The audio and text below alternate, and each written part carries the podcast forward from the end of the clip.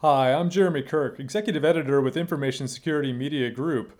Automobiles are becoming an increasing focus for cybersecurity as the industry embraces connectivity and cloud services. I'm speaking today with Etay Maor, who's Chief Security Officer at IntSights. Thank you for joining me, Etay. Thanks, Jeremy. Thanks for having me. So, IntSights recently published a report that highlighted areas of concern in vehicle cybersecurity. Can you describe for me some of the attack surfaces that researchers are worried about? Sure. Um, so actually, when when it comes to cars, I think it's a, it's an interesting attack vectors that we see there. It's an interesting platform to attack because as opposed to you know your classic targets uh, being uh, computers and servers today, the attacker in this case may have actual physical security, physical access to or physical proximity to the uh, devices they're attacking, which is very different from what you have when you're trying to attack a remote server. So the attacks that we, we see on these types of systems, on these uh, on, on automobiles, can be based in, on proximity, can be based on uh, vulnerabilities uh, that lie within these systems. Another another thing that I think is interesting about attacks that are potential attacks on automotive is the fact that there's not one single computer there, right? Um, I'm not sure if everybody's familiar with this, but you know, cars today have over a dozen computers within them. And you know, in a lot of them, the in the design stages, security was not the first and foremost concern. And so you have vulnerable systems, potentially vulnerable systems, which are can be accessed uh, almost physically accessed by the attackers, which makes for uh, an interesting mix. Yes, and all those computers are communicating with each other, and they're using the CAN protocol, which a lot of people have pointed out was designed a long time ago and doesn't have encryption. So that means there's possible attacks such as man-in-the-middle attacks. Do you know are there efforts around securing that CAN protocol communication underway? Right. So the the uh, the CAN bus and, and the, the messages that are being sent are not encrypted, but and I'm, I'm not actually familiar with any efforts of encrypting these communications. I know that there have been some discussions around this, but we also have to keep in mind uh, with encryption comes uh, other responsibilities and things that happen. For example, when you encrypt communication, you start to you have to start dealing with uh, uh how long it takes you to encrypt and decrypt the message. What happens in, in, in, in with latency? Some of these systems in in cars you know, you may not want to have any latency between the messages that are being sent between the systems. So while encryption can help you prevent or or or lower the probability for a man-in-the-middle attack, uh, it does come with its own set of, of, I would say, not problems, but with uh, things that have you have to take into to account. Yes, and Insight did a lot of investigation into car hacking forums on the web, on the dark web, which I found really interesting. And there's just a whole wealth of information of, of different types of attack vectors and methods. What did you think are some of the most surprising findings from that? Uh, I, I, actually was surprised with how many uh, underground forums are actually dedicated and talking about these these issues. You know, you would think that you're going to these dark web forums and all you see uh, is viruses, malware, you know, Bitcoin mining and so on. And there's actually a lot of discussions around how to physically break into a car. I remember specifically a German forum that we were looking into, and the question was as blunt as it could be. Somebody was posting, "I want to break into this specific car that I'm uh, uh, SUV how do I do it without breaking the windows? And you know, in these underground communities, sharing information sharing and contribution is key. And you see a whole discussion there around okay, what you need to do is one option. You can try and obtain uh, tools that are used by the technicians. Here's a guy who sells, you know, these these tools that he creates that imitate what a technician tool is like. That'll help you jumpstart the car. You want to get in? Here are some uh, radio frequency tools that can help you you know, capture the uh, key fob signal. So when the person leaves leaves the um, leaves the car, you can either capture when they try to open it later, or when they try to lock it, you can actually block that signal and then get in. And using that that techni- tech- technician's tool will allow you to jumpstart the car. So there's a lot of discussions around how to actually physically break into the car without compromising the car itself so later, you know, they could sell it or use it or, or do whatever they want. So essentially it's an authentication problem. They're spoofing the authentication required to get into the car, which is very similar to the problems that we're kind of seeing in the uh, just sort of traditional kind of computer security world. Do you think that'll be solved with vehicles? Uh, well, the authentication problem, I can already see parts of it being uh, starting to be acknowledged and solved. I'll also tell you, I know a lot of these car manufacturers are in fact employing uh, security professionals today, very good security professionals, ranging from people who deal with um, mechanical issues to people who actually deal with reverse engineering of the of, of the software and making sure that it is secure by nature. But regarding the authentication process, for example, once I, I saw these, I was like, okay, I'm going to try to recreate this on my own car. And I actually bought a radio frequency tool and I was able to open my car using that tool. But the second time that I tried, the car locked down on me for 20 minutes. I couldn't approach it for 20 minutes.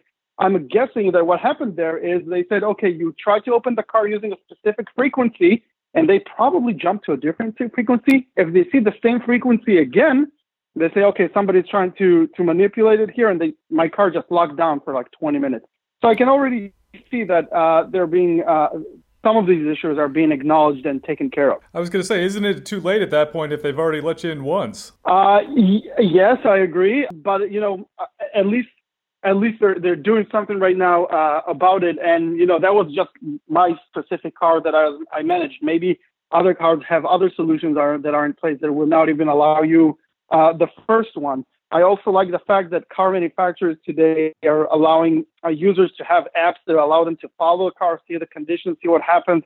You know, I get a notification every time my car is, uh, every time the engine starts. So, you know, if somebody's trying to start the engine, there's a whole other set of problems with that, right? Because if somebody hacks the app, I'm going to be in big trouble. But, uh, you know, it gives, at least gives uh, users uh, some more options as to how much they want to monitor uh, their own systems and their own cars. Yes, absolutely. And there was another really interesting finding in the report was the potential for attacks against the tire pressure management system, which the U.S. government mandated that mm-hmm. vehicles have starting uh, about 11 years ago. How does an attack against TPMS work, and what implications does it have? So the, there are all kinds of proof of concept uh, attacks already against uh, TPMS systems. Of course, you know the ver- the very first thing you think of when you think about a TPMS uh, attack is somebody who can play with with the monitoring of tire pressure and let the car know that the tire pressure is zero, for example. Now, that may create some problems for the driver at that point because if the tire goes to zero, you're going to start getting all kinds of warnings. Eh, you know, may probably when you're driving, you may start looking for problems that are not there.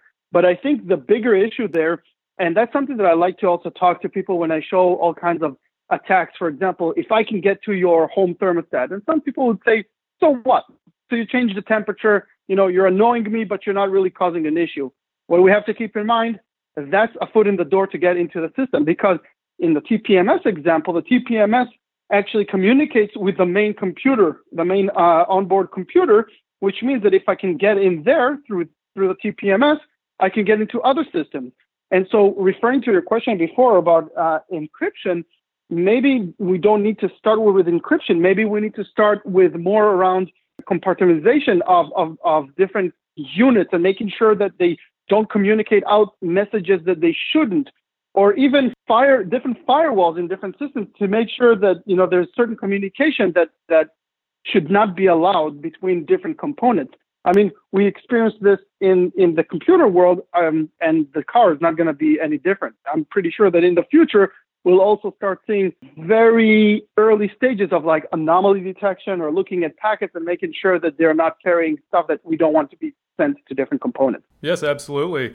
And one of the things that strikes me about vehicles that's really different from sort of desktop computing is that there are a variety of things that people can do to protect themselves on their own computers. You know, they can run security software, they can run other tools, they can adhere to best practices.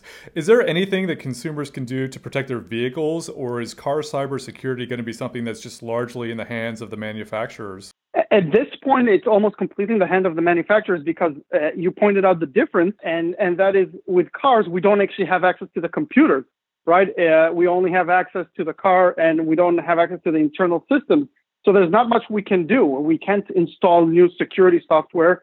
Uh, and also with cars, you know, you want uh, you probably don't want to install your own stuff or do any playing around because you don't want to get a blue screen of death on a computer system, right? While, while you're driving, that yes. may have some pro- cause some problems. So I don't think it's really a lot of things that uh, uh, people, uh, you know, consumers can do at this point. But what we can do is number one, be aware. You know, be aware that there's a lot of different computers, that there's stuff that may be that maybe potentially uh, uh, can happen to them. We don't see a lot of these uh, attacks against the car. What we saw in the forums today are mostly around, you know, stealing and profiting off it, not really attacking and making the car crash and all that stuff.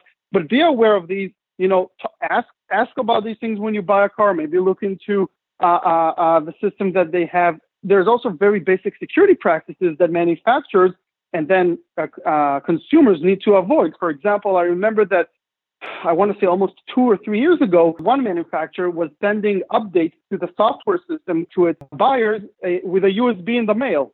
And, you know, that's kind of like, hey, if I put my USB in there and put other stuff that will update your core system, I know I can compromise the car in various ways. So there's also basic security practices that we need to make sure that this industry, you know, acknowledges and adapts to because they have computers inside the cars and it's not just a mechanical. I don't want to receive patches via the post.